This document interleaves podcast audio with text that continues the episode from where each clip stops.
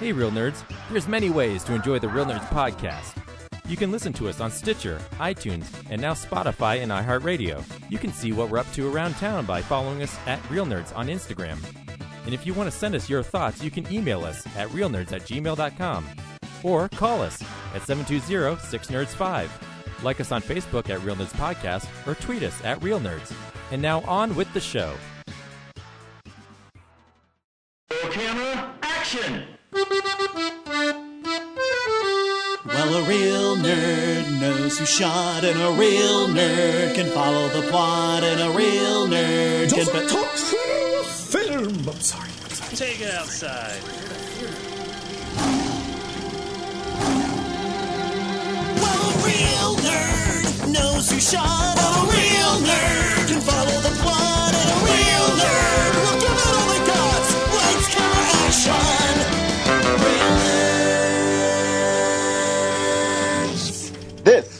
Is Reel Nerds Podcast, the best movie podcast on the internet. And I'm pretty sure we're one of just like five of them. I'm Ryan, and joining me for 12 years now is Brad. Hey. What's up? Uh, what's the what's a horse's favorite meal? I don't know. Hey. Oh. you can't do that to me. My brain still hurts. Every week we see a new movie and we podcast our experience to the world. This week we saw John Wick, Chapter 4. Stay tuned because we will tell you if we recommend the film or not, play the trailer, and then talk about and spoil the film. We also dive into stuff we've been watching and some movie news. Brad, you're you seem like you're on the mend, but you still have like a frog in your throat, it sounds like. Yeah, my voice sounds all weird, but otherwise I'm fine. Just like the last remnants, huh? I guess so. I mean, you've only been sick for like two months, so. uh, one month. Thank you. And that's weird. You didn't even fly on an airplane. Usually that's a telltale sign when you're going to get sick. yeah, but you know, my Instacart job, I'm just constantly out and about in front of other people. So True. bound to run into somebody who's just coughing and spit. Actually, quite often I'll be in an aisle and someone just like full on, you know, cough or sneeze right in front of everyone else with like Im- complete impunity. It doesn't cover the mouth. It's just like, you are a 40 year old person. You're disgusting. I, I, I had this really weird interaction yesterday when I was at a grocery store. I was checking out and the kid who was doing the checkout, um, has a, uh, mental disability. Um, but he was working really hard and he told me, um, he said, today's been a really tough day for me. And I said, Oh, I'm sorry to hear that, bud. He said, yeah, one of our baristas died. um, I don't know what to say. said, ah, that's really tough. And then he said, yeah, she's only 30 years old and she has a five year old kid. I mean, what's that kid going to think that her mom's dead? oh my God. what's happening? yeah, roped into some drama. Yeah. Yeah. So that was, that was my weird day. And I, I just don't think, um, the, the kid understood, you know, maybe you don't talk to strangers about that stuff. Yeah. And it's like one of those, uh, like, like company policies, like don't, I don't know. I think, uh, yeah, like I don't think that's what you should be saying to me. Like, you know, in my job, if I uh find like a dead body, it's not I don't tell anybody. I know you You don't take pictures and send them to your friends like, No. hey, look how my day's going.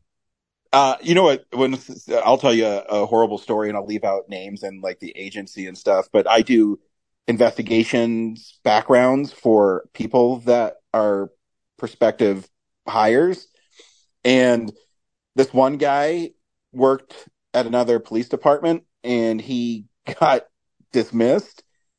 And when I did his background, it was literally that he took a picture of a crime scene with a body and sent it to one of his friends. Like, dude, what the fuck? Wow. Um, yeah, I, I did not hire that person. And I, all I could think of, and this is the bad person in me, is that meme where that dude's like standing next to the grave giving like the peace sign. yeah, Grant all I Gustin. Yeah. yeah, that's all I can think of. Pretty accurate. But I'm like, well, I don't know why that would possess anybody to do that. And I just, I don't know. It was a really unusual and awkward conversation. I didn't know what to say. Uh, hey, I don't trust you to do your job properly. It seems pretty easy, yeah. given that you're like sharing confidential information to your buds. Like, yeah. Oh, yeah. No, that guy. Yeah. But I mean, the kid, when I was checking out, I didn't Oh. even know what to say to him. Um, I was just in there, uh, okay. Yeah. Bummer. it's so weird how lax, like, um, like when I was doing that kind of job, you know, I was told like, you know, don't get in customers' ways, you know, like, like, like, like them get to the whatever they're doing first. And like when I'm shopping, I'm constantly being like interrupted by like carts move, like being pushed around. And I don't know. It's just, Yeah. Yeah, it's um yeah, I, and I mean I don't think the kid like meant to do it. I mean I just just uh but you know, it's just really awkward yeah. and I don't know what to say to that. and uh yeah, that, that that's that's my story for the day. I, I just didn't know what to say to him anymore. Just go all in and like, how did they die? Tell, give me more details. Anywho, this week we saw John Wick chapter 4. Brad, do you recommend the fourth chapter of John Wick? Oh my God. Uh, yeah, a, a, a two and a half hour, um, movie that's two hours of straight action. Um, wow. That was pretty incredible. Um, yeah, if, if, it, it, it's really just a, a conclusion movie. So there's no setup for new stuff. Um, there's very little dialogue. Um, it's, it's all about resolutions and yeah, uh, really, yes, I'm not kidding. Like two hours of straight action fights. Um, and it's all, it's, it's gorgeous to look at. Um, a lot of it's pretty creative and, um, yeah, it's great. I agree 100% with you. I think it's tons of fun. The two and a half hours actually fly by. hmm And And I wanted more. yeah, When it got to the end, I was like, oh, keep but going." what's cool, uh, well, I guess we'll talk about in the, the ending is really cool and I'll, I'll explain why in the spoiler part. But yeah, it's super cool. And I read an article today that Keanu Reeves says like 380 words in the whole movie.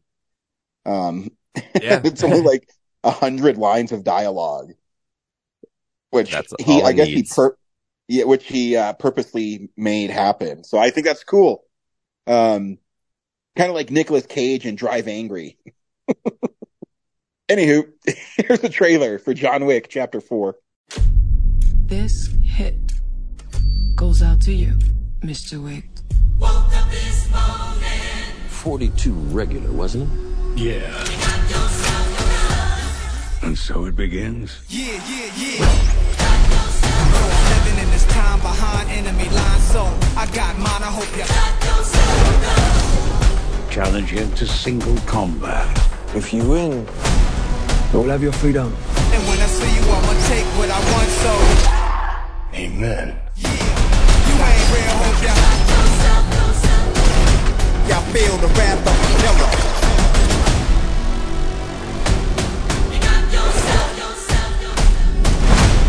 Many try, many die, if you wanna war. Get it bloody. C'est pas pour les gars. Come on. The only way John Wick will ever have freedom and peace is in death. Yeah. Not really.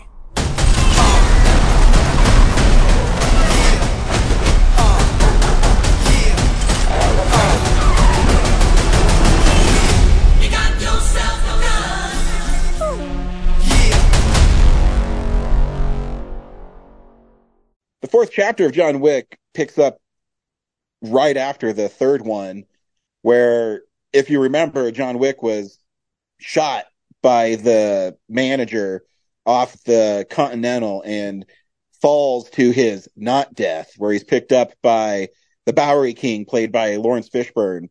And then he goes in underground and punches a board really hard. And I don't know why. He's getting psyched cool. up for his two hour fight. True, true, and uh, and yeah, so Laurence Fishburne shows up after I don't know how much time has passed, and he's like, "Hey, still a forty-two long, or just has a suit or something." And then Keanu Reeves just looks at the camera, and then the next shot is him chasing down dudes and shooting them on horseback. Because he's going back to the elder that took his finger in the last one, and Was it the same guy? Because I thought he said like, "I'm an elder, but I'm not the one from last time." Yeah, I mean, I can't place him, even though I watched it at Alamo and they had that like 30 minute recap. I couldn't even remember. I was like, is that the same guy? I don't know. Um, but yeah, so then anyways, he goes on a mission to kill, uh, everybody and guns. I need lots of guns. And, uh, you know, Bill Skarsgård's there. Um, and he's some French dude who's the Marquis de Grandma. Gramont. And I guess he's part of this table that I don't remember ever hearing about before, but I guess Yeah, the high charge of all table. these- Yeah. Uh, so I, uh, full disclosure, I've seen the movies and I've watched them a couple times. I still don't really know what the fuck is going on. Um, I really think With- it's a, a world that is just populated by assassins. yeah, that's all I can think of. I just remember the, the first one was like, why do they get Mario coins all the time? And I, uh, and this one they have the coins and, but because John Wick was given this special coin, he can ask for a favor. I don't know what the fuck's going on. All I know is that these assassins are trying to kill him because he tried to get out and they killed his, uh, dog in the first one and he's still pissed about it. And then Well- they try to kill him, so he's even more pissed. Well, for and this one, they kill the concierge. fuck? well, for this one, he sets off uh the Marquis de Gramont because he kills someone like a high elder, so that Yeah. gets the attention of the high table. And then meanwhile, Winston um, is being punished for letting him escape. So they destroy his hotel and murder. Um, shit, what's his name? Yeah, the, the concierge, or I forget what his what's his real name in the film, like, Like- Chirac or something. yeah, Charon. I think Charon, Charon. there we go. Yeah, Which is really sad because I mean, it, it was a little because you know Lewis Reddick or not Lewis Reddick, uh, Lance Lance. Reddick died. I don't know, two weeks ago, yeah. and you go, "Oh man, Little uh premonition. Yeah, Yeah, but uh yeah, and then he just dude, the uh the the action's fucking incredible in this film. Um and I need to get myself, you know, one of those suits they have. All you have to do is like hold it up and it stops every fucking bullet. yeah. I think they set that up in the second one. They did. Um yeah, but I like that um I like the aesthetic of the film too. There's lots of like uh reds and blues and greens depending on where they're at. Yeah. uh, it during- looks gorgeous. during the fights. Oh yeah. The fight in the Continental uh, Osaka was freaking dope. Yeah. But going back to Uh, the suits, I, I, it's, it's, it's interesting they're not trying for more headshots, given that they all know that they have like special Kevlar suits. Um, they're just like still shooting in the chest and everything. but you see, um, they dodged their, with their head really fast. So um, but yeah, yeah, the fights, fights are gorgeous. And, and I'm not kidding. Like, it's like half an hour to an hour long stretches of just straight up action Oh, yeah. scenes. and like the characters are cool because I mean, John Wick is cool because he's like this silent assassin who's, um, you know, he kind of just takes care of business. And then when they introduce the other assassins, they each have their own little, you know, uh, quirk. Yeah, Uh, there's like, Don- like Donnie Yen is Caine, who's blind. It's Yeah. like his fight in the kitchen is fucking awesome. I know he busts out those like sensors so they could, they can alert him to when people are moving. That was great. And they, and it's cool too if you, uh, if you, he's such a great actor and so great in this, uh, fighting. If you watch him as he's going, you can see him use his actual cane to feel around and see where things are at. And dude, it's fucking, it's super impressive watching him act and fight. And, um, I, I just, I just thought it was dope. Yeah. And even Haruki Sanada, he's so, I mean, he's badass as, you know, Scorpion. And he's super cool in this. Um, he's just, uh, he's like one of those actors I always like seeing in films because I think he has such a presence. Mhm. And he's also fucking badass. And then there's that other assassin uh, who's got the dog with him. Um, Yeah. Uh, the tracker guy. yeah. It's to all like watch. He, he's just waiting for the, the bounty on Wick to go up. Yep. so he'll change allegiances to make that happen. So if Wick needs his help, he'll help him, and if uh, you know the payment's right, he'll go after Wick. And Yeah. Um, it's, it was fun watching that trade off, and then um, also watching him by the end team up with Donnie Yen, Uh, because Mhm. like, he, like that's the solution is to kill each other, but the fact that they're forced in a position where they have to work together to get to that point was like great. Exactly. Because uh Caine, he doesn't want to do it, but they're forcing him because they're threatening to kill his daughter. And so he doesn't want to fight either. Yeah. And you know, the culmination of it, uh I mean we're skipping quite a bit, but the fight on the stairs in Paris, holy shit. Twice, yeah. Wise, uh, where they help each other. Um I mean, just I guess the whole Paris sequence is incredible. But they even have I just love that each uh moment of the film and each fight is so unique. You know, so you start kind of at the beginning where he's tracking people down, and then when you go to Japan, it's uh in that like I don't know, artifact room Yeah. and it's cool. And then when they go to uh Russia or something, I think it's Russia, and he fights like that like super obese dude who's really good. which I guess is like a famous uh stunt guy in a fat suit. But that's the other thing is like with that world, I think it's just assassins because everyone dancing seems nonplussed about what's going on. like all these Yeah. people are being murdered around them and they're just still dancing. Yeah, there's Uh, eh. Yeah, that was a brutal fight. Um, yeah. So it's Scott Adkins and Adkins, and Yeah, he's uh he's been like a lot of yeah, Van he's in- stuff. yeah he's in tons of stuff. You're right. Yeah, he's like a big. You're right. He's like a big stunt guy. So that's cool. And that I mean that fight was awesome because you know people are expecting like the super fat guy to not be good, and he's like this badass martial artist, and Yep. um and I, I when I saw the in the theaters and when he died, people in my theater went, "Oh shit!" yeah, he falls right on his cranium. yeah. Um, yeah. Uh, and then, you know, when he gets to Paris, man, it's that. So the Arc de Triomphe fight is fucking sweet where they're fighting in between all the cars. Yeah, which again, Yeah. That's what I mean. Like, I lasts think- for so long and no one pulls over. or stops driving. There's like, Yeah. I, I need to get where I need to go. I must get to my bakery. oh, You must go make some Um, cheese. Uh, so that's badass. But the next part where he goes into the abandoned warehouse or whatever, or apartment complex. for the top down Well, fight. Uh, yeah, like the top down fight. It reminded me a lot of those old school, uh, isometric video games, isometric video games where, you know, you're, you have to kill, clean out a room with the bad guys and you're shooting guns and random things. yeah, And he got that gun, shotgun that lit people on fire after they got shot. Yeah. I mean, it seems, uh, you know, extra, I mean, extra, but it looks cool. Yeah, it's just amazing to watch. And then he jumps out of another high rise and lands on the ground okay, which I was like, Yep. this dude's a superhero, but I'm, I'm, I'm still in. Um, Yeah. I I think uh, with these movies, because I think the world building is really dense and it doesn't, you have to keep so many things in order. Like I said, I still am not sure 100% what's going on. Um, with all the fluff. I mean, I know that they're trying to stop John Wick. I get that. He's trying to be free.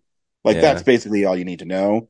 but, But, the other conf- stuff, I, I feel like I'm missing things. I don't know.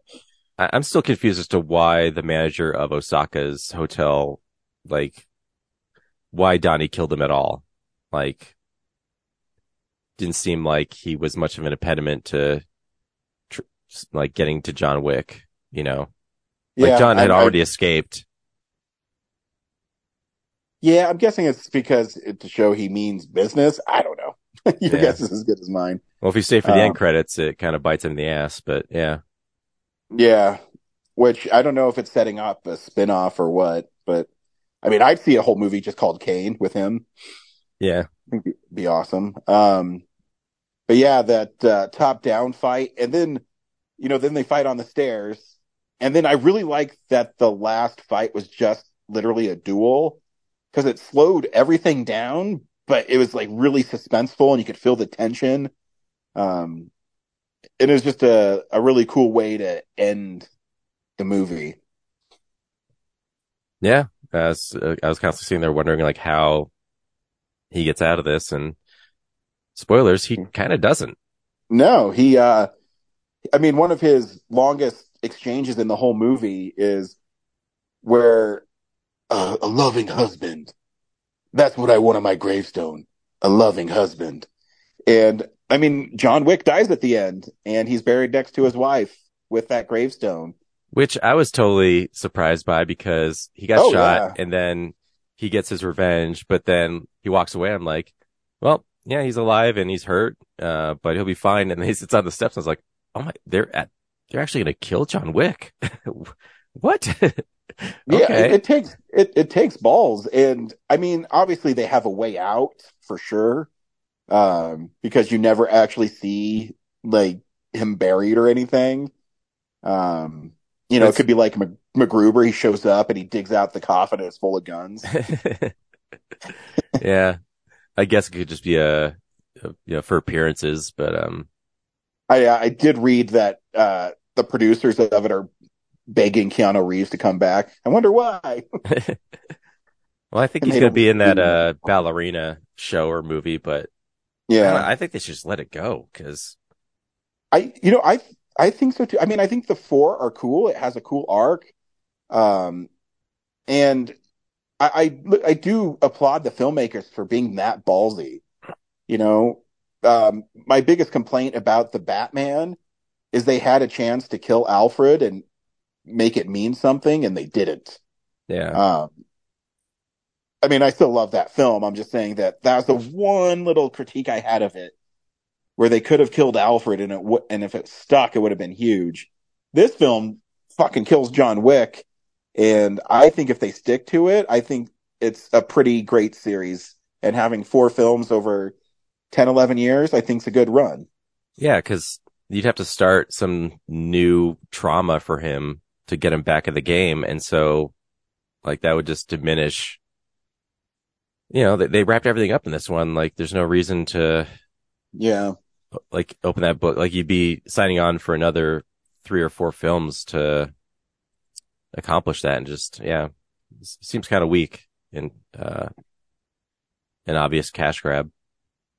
Yeah, I think they're safer if they want to continue to do the world like this. And I get that they might think that Keanu Reeves is, I mean, he's going to be hard to replace, but I mean, they're doing that ballerina spinoff. I, I'd see a movie with Caine, you know, Yeah, I feel like you- you fleshed out you a start- pretty deep enough world at this point. You can just uh, Yeah. focus on other things within it. because I think it'd be cool if you start a Caine movie picking up right where the end credits uh, tag is, Yeah, where that lady goes to stab him and then they just break out in a huge fight. And then yeah. He gets away from it somehow. gets away from it and her mission is to track him down and she sends assassins after him or something. Yeah, And then he's the one who gets the bounty. I think that'd work. yeah.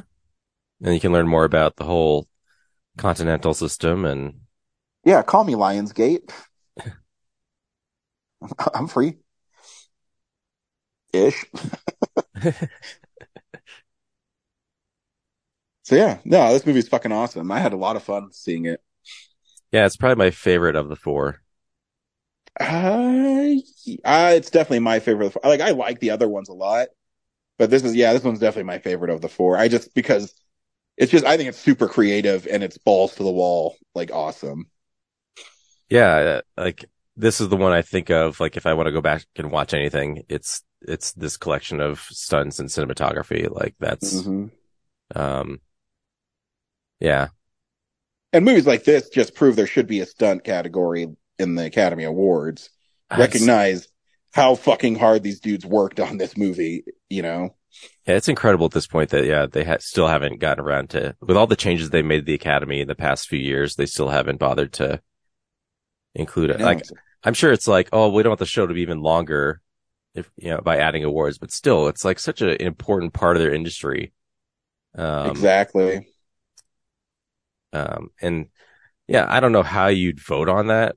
Like Yeah. from a from a I mean, I know quality either, but, I mean- perspective, but yeah, it's still like they should get like that part of the business should be included somehow I agree. in that celebration.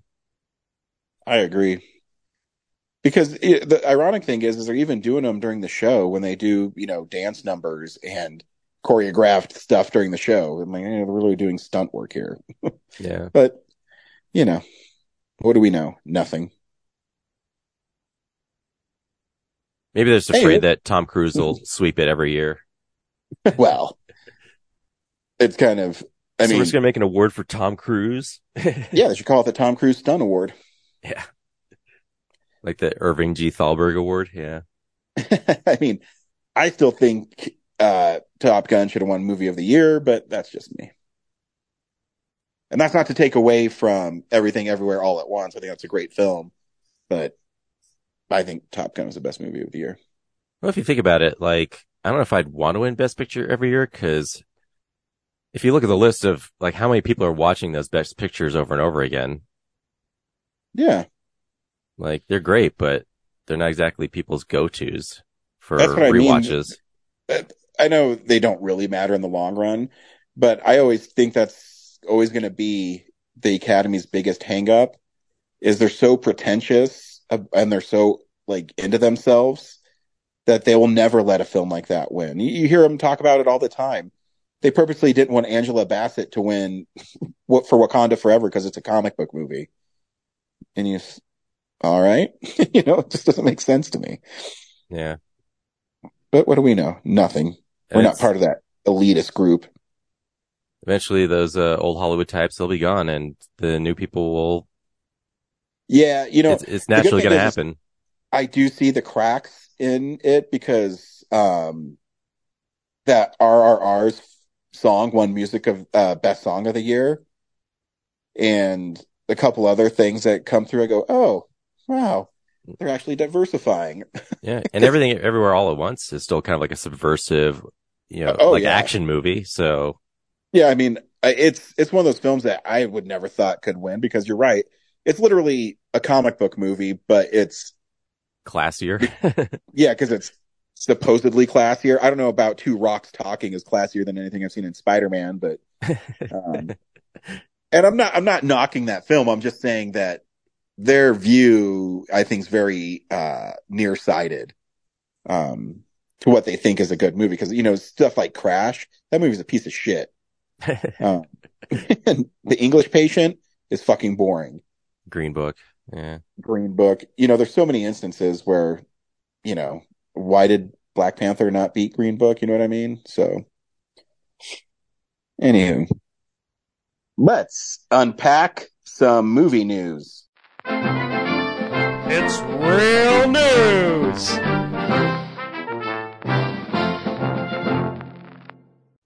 Uh, not much in the the way of Hollywood, um, but I did watch the uh, gameplay trailer for the new Legend of Zelda, and it looks really interesting. Did you Ooh, have a yeah. chance to see it, Brad? I haven't. I just woke up before we did this podcast. Oh man, so um, I, I got excited one- when I saw the uh, promo for Asteroid City, and that's all I got fixated on. uh, one, the game looks incredible. Um, and the, the big new gameplay mechanic, cause I know you played Breath of the Wild for like 800 hours. Of course, Um, it's the minimum amount you have to play that game for. Yeah, totally. Uh, but this new Link has a couple new abilities and I, uh, one is he can now fuse objects together and by fusing objects together creates stronger weapons or um the the producer of the game was showing that so he uh, went to attack an enemy and he hit it with a stick and you know in the breath of the wild the sticks break really easily so he showed you how you had to you know kill this one weak enemy with two sticks and um, because they break. And then he picked up a stick and fused it with a rock to make a hammer and made it a stronger um, weapon. And then he went around and he put a mushroom on his shield. And then when the uh, enemy hit it, it created like a smoke cloud to confuse the enemy. And then Link ran behind him and was able to slash him with his sword for an easy kill. And you can fuse uh, other objects in the land to make it either uh, a vehicle or some other object. It's pretty cool. Um, Sounds cool. yeah, it's and he was showing this says yeah because you know stamina is was the hardest thing to get used to in Breath of the Wild for me, and um, he was showing that it's still there, but now you have tools to help you traverse the world. Because he was showing this huge river, and he he built a boat with some logs and this fan by fusing them all together, and he's able to go across. Wow. Um, yeah, and uh, he also has this uh, recall power where there's islands that are above the world, and if you watch, you can see rocks fall from the islands, and then you, when you find that rock, you hit, use his recall power, and it takes you up to the islands that are above.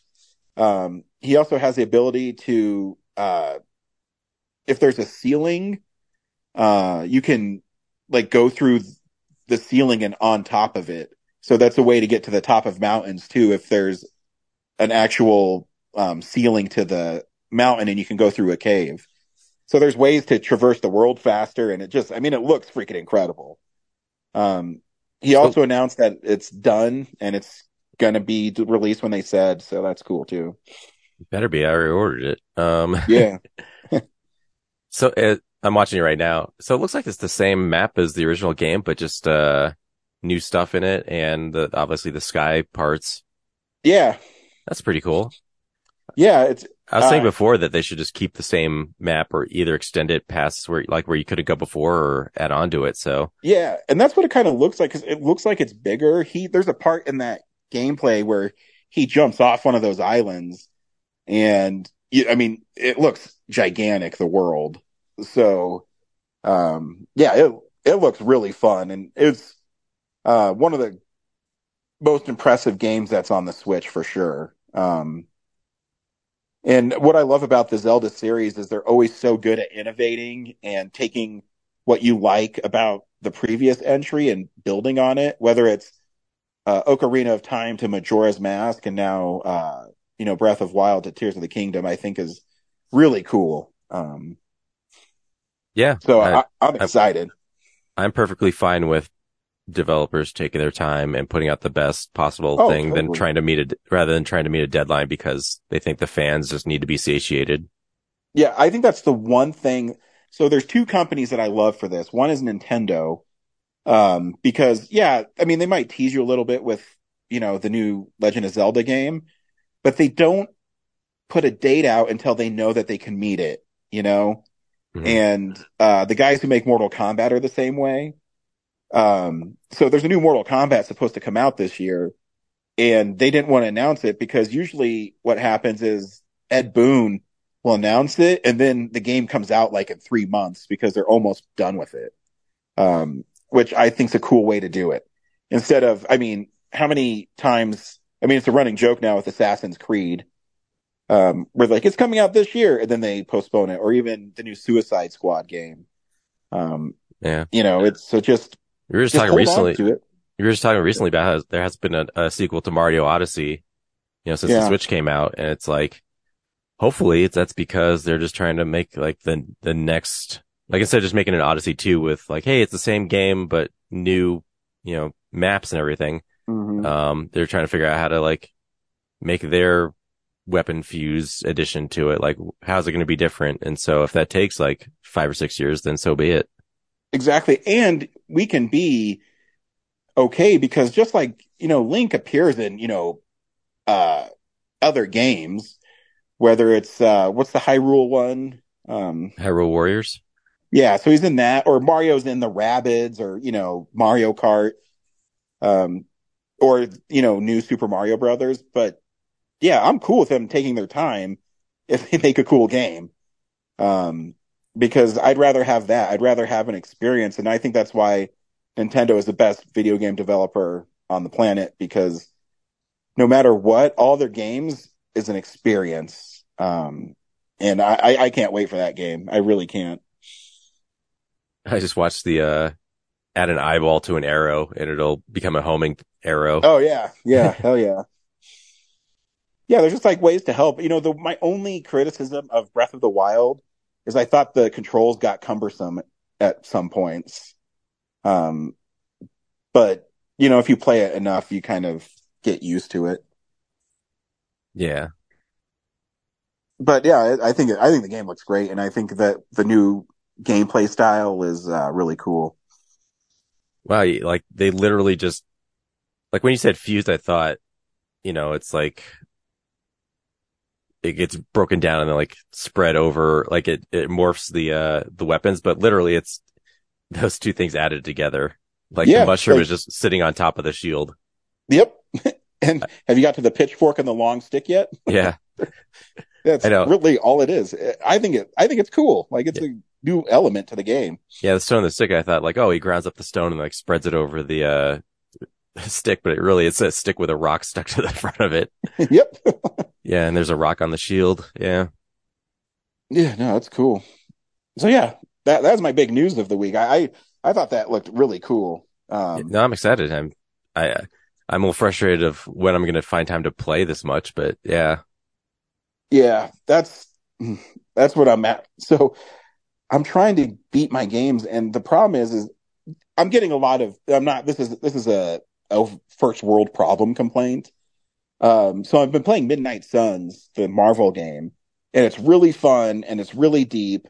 And I've been playing it for like 50 hours, and I'm not even done with like the third act. And I think there's four acts in the game. And I go, man, I still have so much to do. And I have Resident Evil 4 remake coming today. And so, like, fuck, how do I get all these games? Um, because when you get older, you get more busy. And, you know, maybe one, I do, Laura's going to New York for three days and I can't work because I have to take care of my kid. And he's in school for two of those days. hey, and it's May 12th too. Oh, fuck yeah. Well, look at you looking out like that. Fucking A. I'll be able to play it for a few hours. So yeah, that's my big news story of the week was Legend of Zelda, Tears of the Kingdom, which I, I saw that you were able to procure a limited edition. And now when you click uh, anywhere to find them, it is sold out everywhere. telling you, get that uh hot stock app. It'll let you know when it's uh, available again. Yeah. I'm watching him This- build the raft. It's crazy.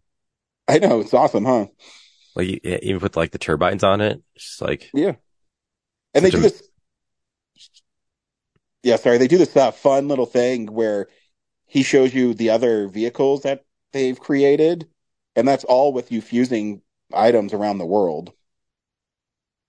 it was hard enough just to like um figure out how to fight stuff with what you have, but Yeah. like adding this whole element of like you're you're kind of like a a, a maker builder in the world is going to be like wow, I have my I have my work cut out for me.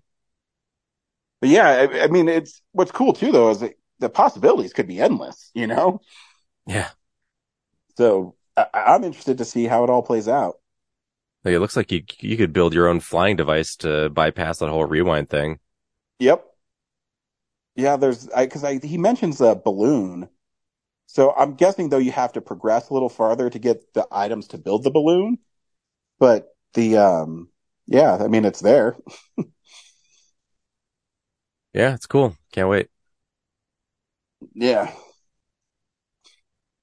Cool. This is what we've been watching.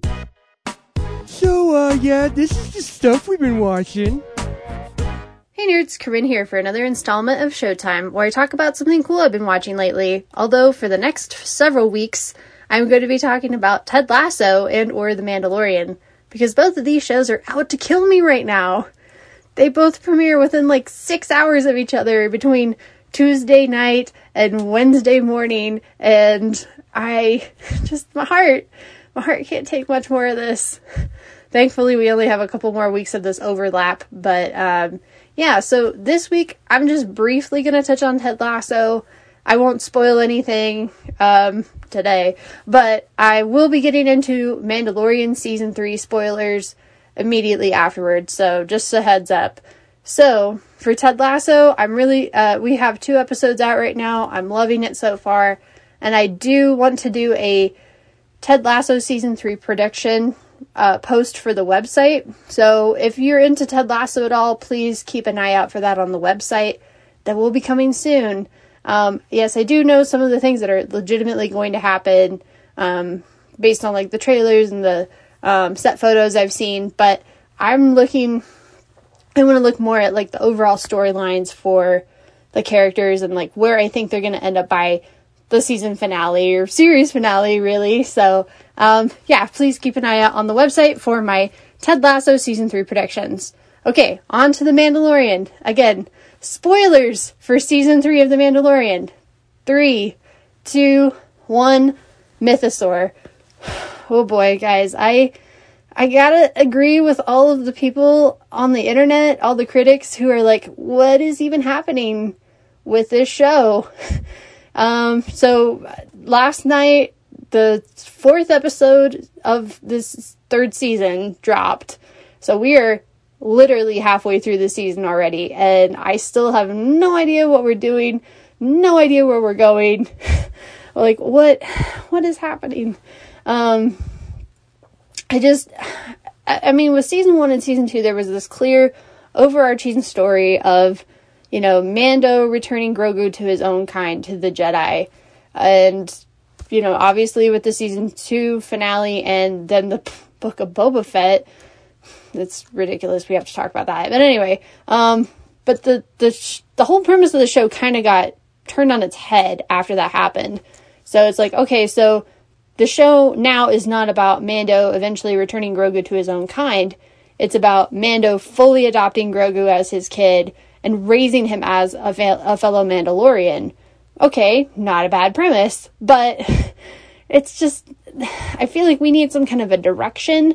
And I think they're doing that with the, I think they're going to try to do like a reclaiming Mandalore storyline.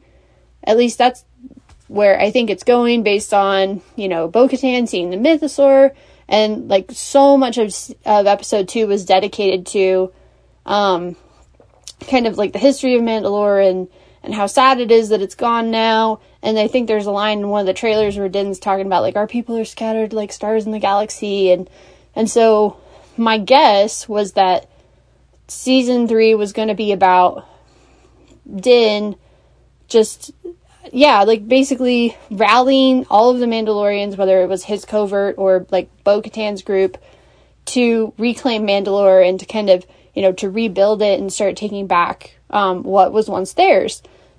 And based on what happened in episode two, I really felt like that's the forward momentum we have now. But then, see, like episode three completely derailed it. I mean, it wasn't. I mean, if you guys saw episode three, you know what I'm talking about, but episode three, like we take this 45 minute detour with this minor antagonist from a previous season. Not a bad idea in general, just to see like more of the world building and more of, you know, what the overarching threat could be to our group of heroes, but it just feel it felt like it came at a really, really weird time. And then with episode four, um, we're getting more of this kind of ensemble sort of feel with again it's not a bad idea on paper just to like see bo-katan kind of becoming part of uh din's covert and like sort of maybe going back to her roots as a mandalorian arguably of like the whole we don't take off our helmets and and we're very religious and all this. Um but i i really just don't think this season has any direction it, it does it does feel like a lot of setup, which could pay off later. And if it does, I'll eat my own hat. But I really just don't I just don't know where the show is going. And the fact that again, spoilers, but in one of the trailers we see that uh, the Mandalorians are dropping down onto Nevarro after it's been taken over by pirates, paying off some of the stuff that was set up in episode one, which again, that feels like such a needless side quest now, but um, it really just, you know, at least with season two, I felt like there was forward momentum from one episode to the next, right? Like the connective tissue from one tied into two, and then two directly tied into three, you know, with like Din returning the Frog Lady to her planet, and then Bo Katan sent him on to find Ahsoka in episode four, and then episode four, you know, Ahsoka told Din to go to this other planet, and so every episode kind of tied into the next one.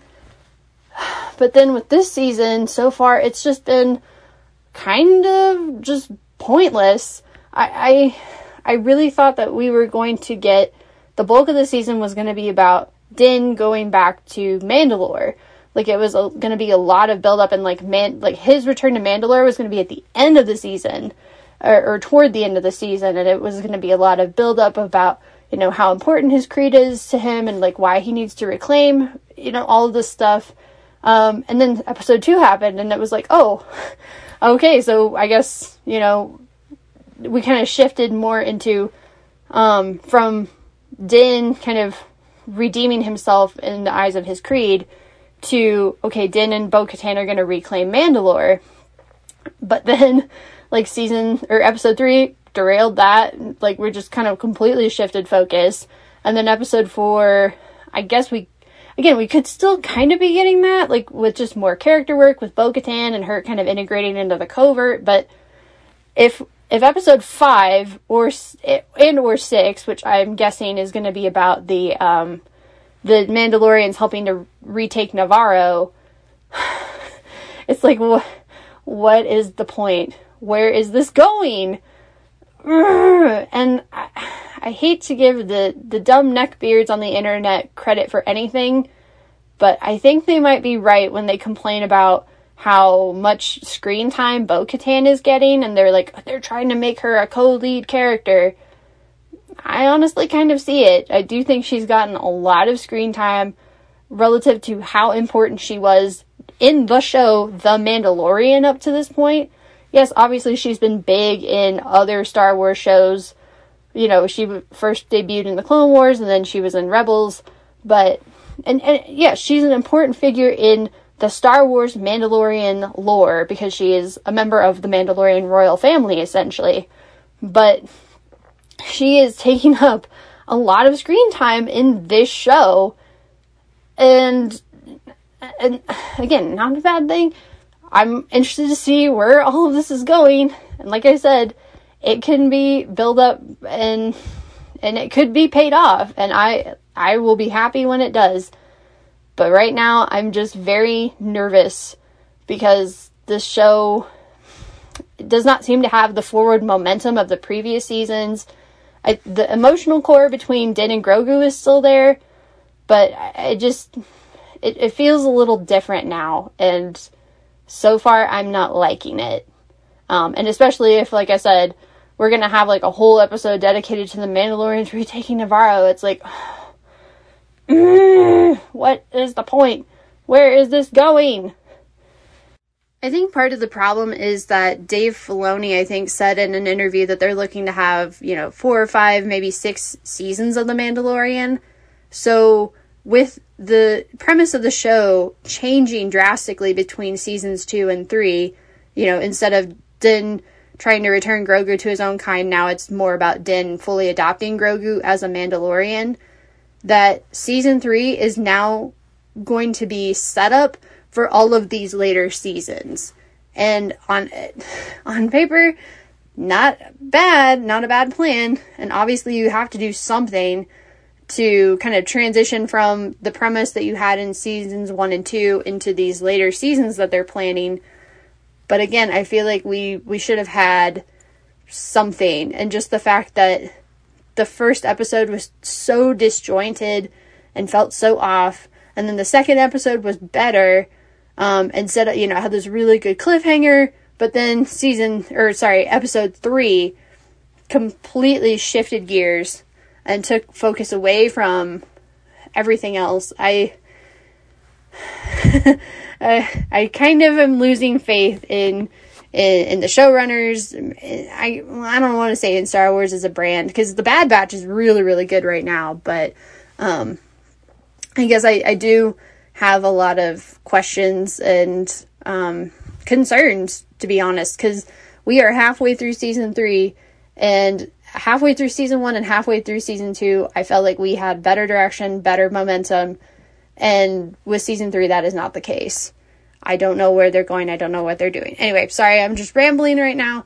Um, but I just wanted to share my concerns and and uh, hopefully the the second half of the season will be much better. So I will talk to you guys next time, possibly about Ted Lasso, possibly bitching about the Mandalorian again, or more likely talking about the two part Bad Batch episode and kind of looking back on the Bad Batch season two, which, like I said, has been really good so far. So I'll check in with you guys next time about something and uh, take care. Until then, bye. Brad, what'd you watch this week? A lot of stuff. Uh, I'm gonna give you a rundown. You can pick. Okay, sounds good. Uh, Whiskey Tango Foxtrot, Red Dawn, or Tetris. Ooh. Tetris, because I think that movie looks really fun. Yeah, it is fun. Um, it's probably the best version you could do of a story that's just about contract negotiations. um, literally a lot of the movie is them just, uh, traveling and complaining that the contracts are invalid. And I kind of rolled my eyes when they add this, uh, CGI car chase scene to the end. Um, cause I just felt like there was a conversation with the producers where they're like, it's just a lot of people in rooms talking. We got to amp it up a bit. And the director's like, well, I put all these like video game graphics on a lot of like the normal scenes. Like, what else can we do? It's like, well, we need an action sequence. Um, and we can't do dudes running around shooting each other. So how about a car chase? so yeah, the big action scene at the end, um, is them in like a little Russian car trying to escape.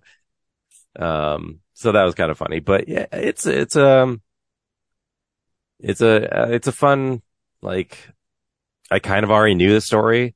Um, but seeing all the gaps filled in and everything and, uh, they, they really do make people standing in rooms complaining that contracts are invalid way more interesting than it should be.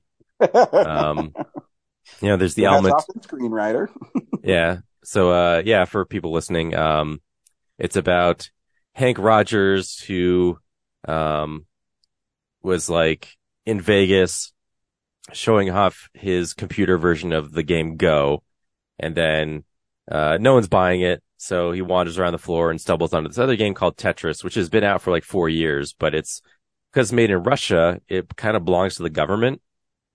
So it hasn't really made it outside of Russia, uh, even though it's super popular. So, um, this company at this trade show is selling it. And so he sells Hank the rights to it in just Japan because they haven't sold those rights yet. And then, you know, Hank's on board. He's like selling it to, uh, banks and getting loans and trying to like get it out there. And then he finds out that everything he's been sold is like a lie because this, uh, British media company, um, run by like, um, I forget his name. Um, but he's like a Rupert, Mur- Rupert, Mur- Rupert Murdoch of the time. Um, they own the rights to it and, uh, they've been s- selling it without actually owning the rights. So basically Hank ends up going to Russia to, uh, once he finds out the, the Game Boy's coming out, he goes to Russia to secure like, yeah, no one has the handheld rights yet because they don't, ex- yeah, no one thought that there's gonna be a handheld. So he's trying to secure them. And that's when it like unravels and f- you find out that no one really owns the game. And then, uh, I forget his last name, but Alexi, the guy who actually programmed it. Then there's a car chase. Yeah. So he actually made it in like, um, like C programming. So like the original version of Tetris was just made out of like keyboard symbols. Um, so he's the original programmer. And while he's there, Hank's like, Hey, what if you, uh, got something special for deleting four lines at a time? And he's just like, I never even thought of that. That's great. So they improve the game a little bit. And then it's like just negotiations with like, cause the company he works for, El- Elorg, you know, it's, it's an electronic, uh, gaming company for the government. So he has to go through all these people. Um, and then they just kind of, you know, the, the British media companies saying like, we'll give you a million dollars for it.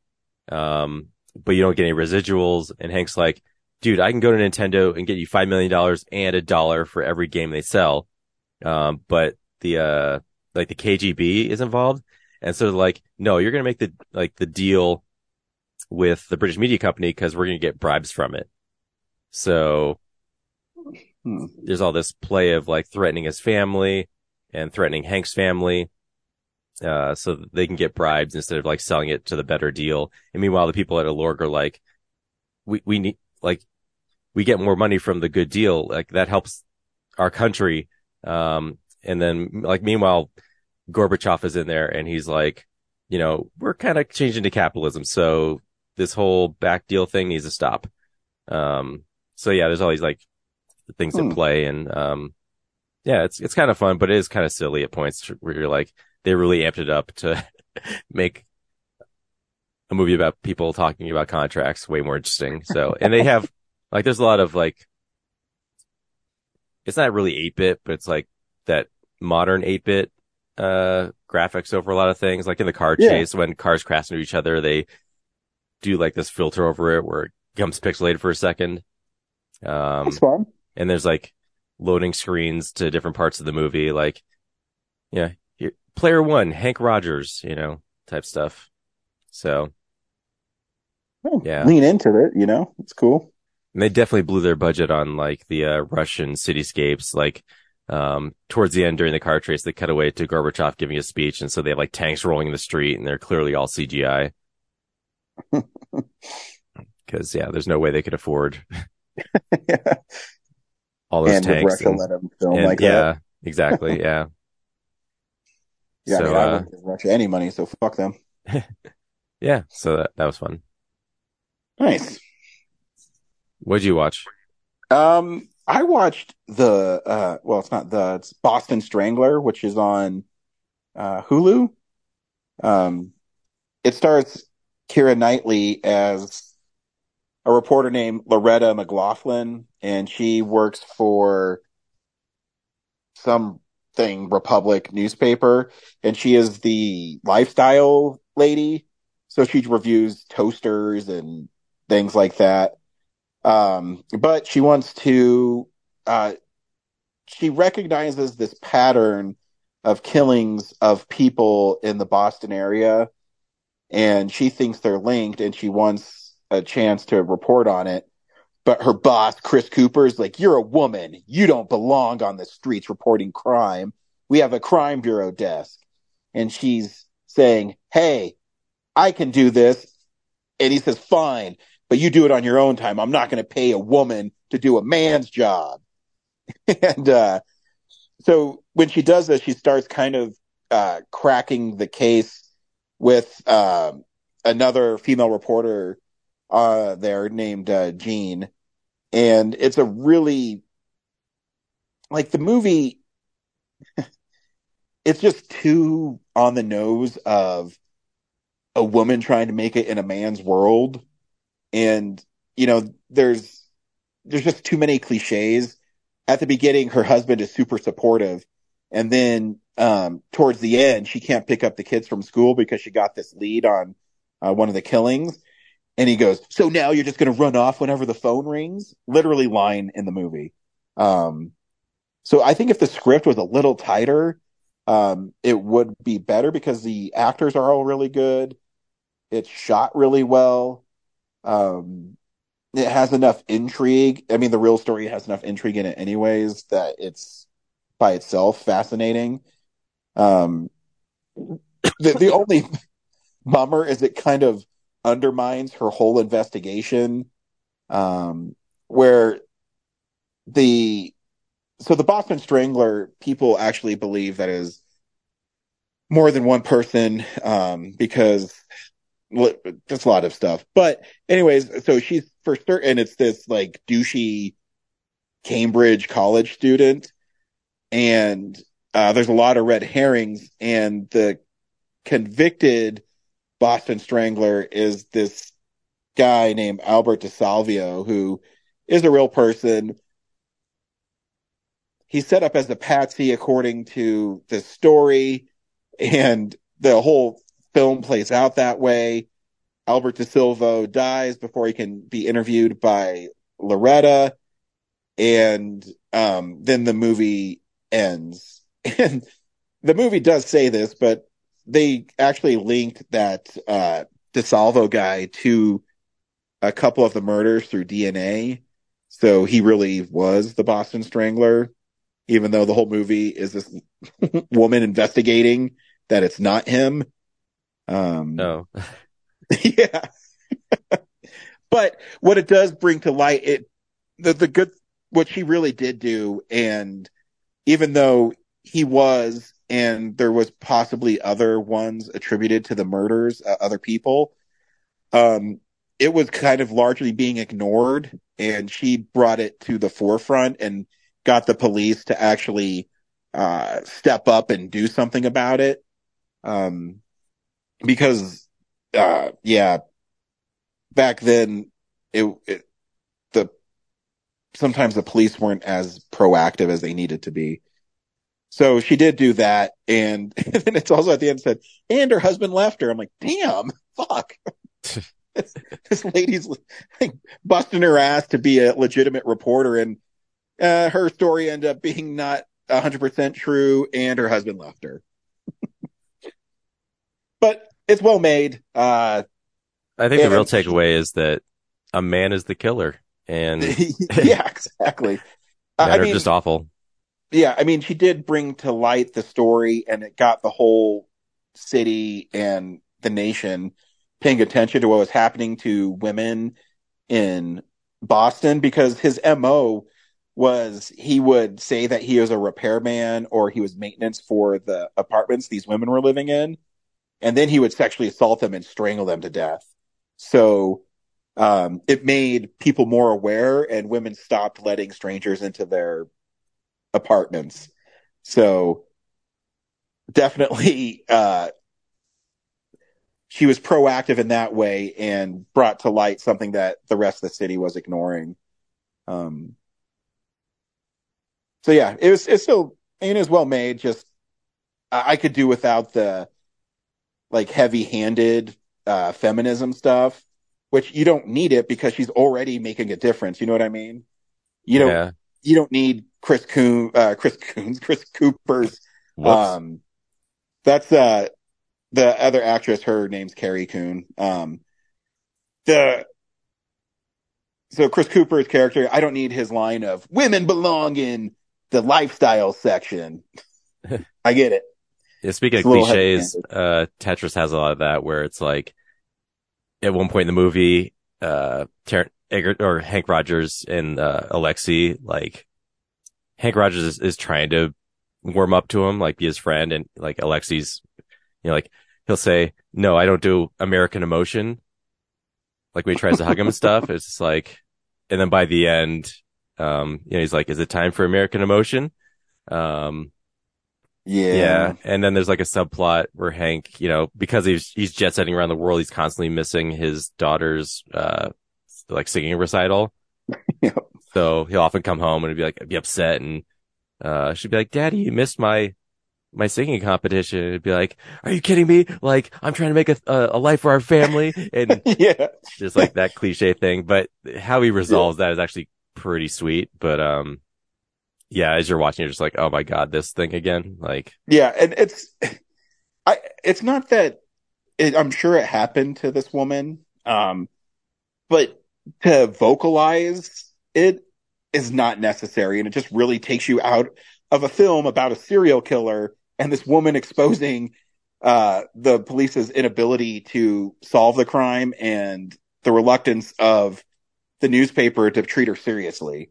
You know what I mean? Like yeah, it's like I- they I have don't- confidence in the audience. Like, are you getting it? Do you get it? Yeah, Yeah. exactly. It's, it's, I understand her plight and Keira Knightley is really good in this role and she doesn't need Chris Cooper to say, you're, you're a woman.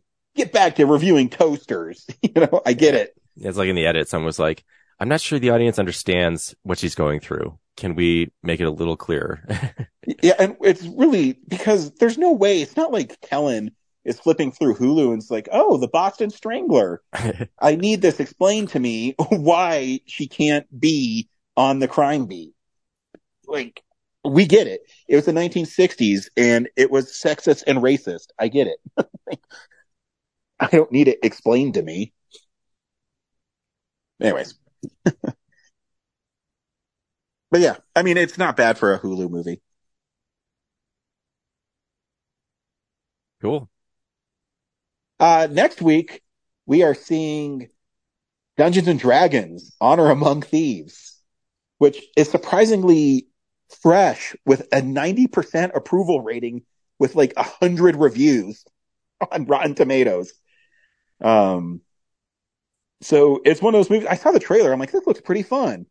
Yeah. Um, and now that it just, uh, I was reading that it blew people away at uh, South by Southwest of how like really cool the movie is.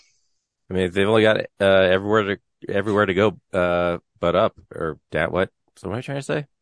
They really had the bottom is so low, uh, considering the uh, the other Dungeons and Dragon Dragons movies. So, which I saw clips of recently, uh, because people were resharing it, and wow, yeah, um, as bad as I remember. But uh, yeah, it's it's interesting because the I get the same vibe from the Dungeons and Dragons trailer as I do from the Shazam Fury of the Gods trailer. Yeah, Yeah, it's- exactly. It's a lot of like people punching CGI monsters. So it's interesting that, uh, this one is so already so well regarded compared to Shazam. So we'll see. Yeah. Yeah, I um yeah, I th- I mean I think it looks fun and I'm I'm always down with like people fighting dragons for some reason. That that like really appeals to the young part of me.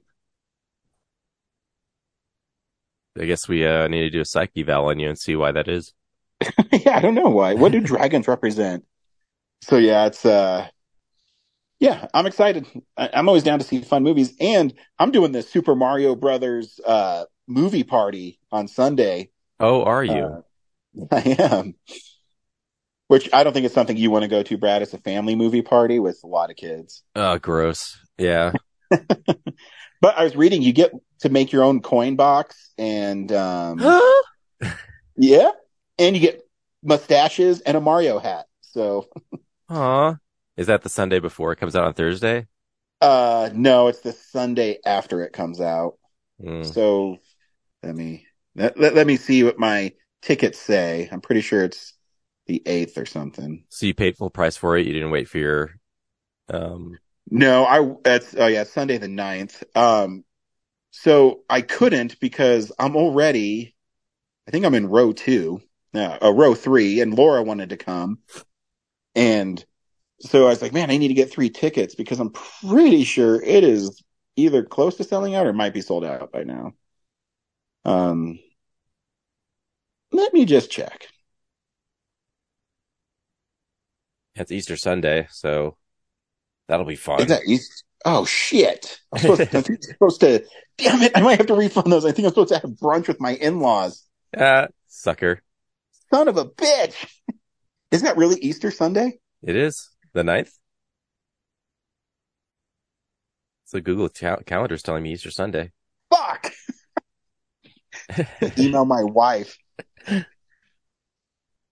gonna watch it Thursday night with uh myself and then probably some random couple two rows behind me. yeah.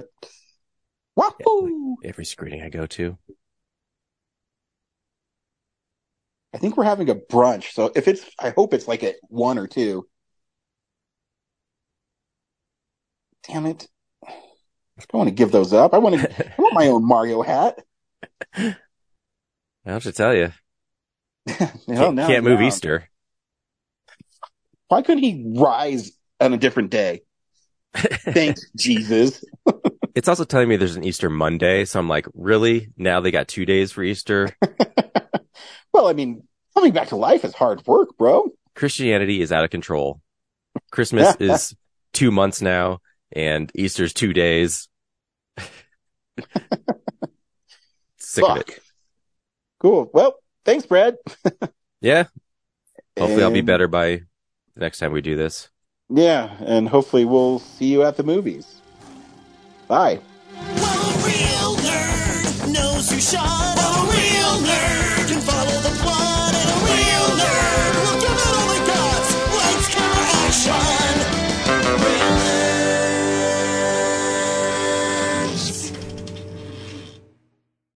Thanks for listening to Reel Nerds Podcast, a Nebulous Visions production.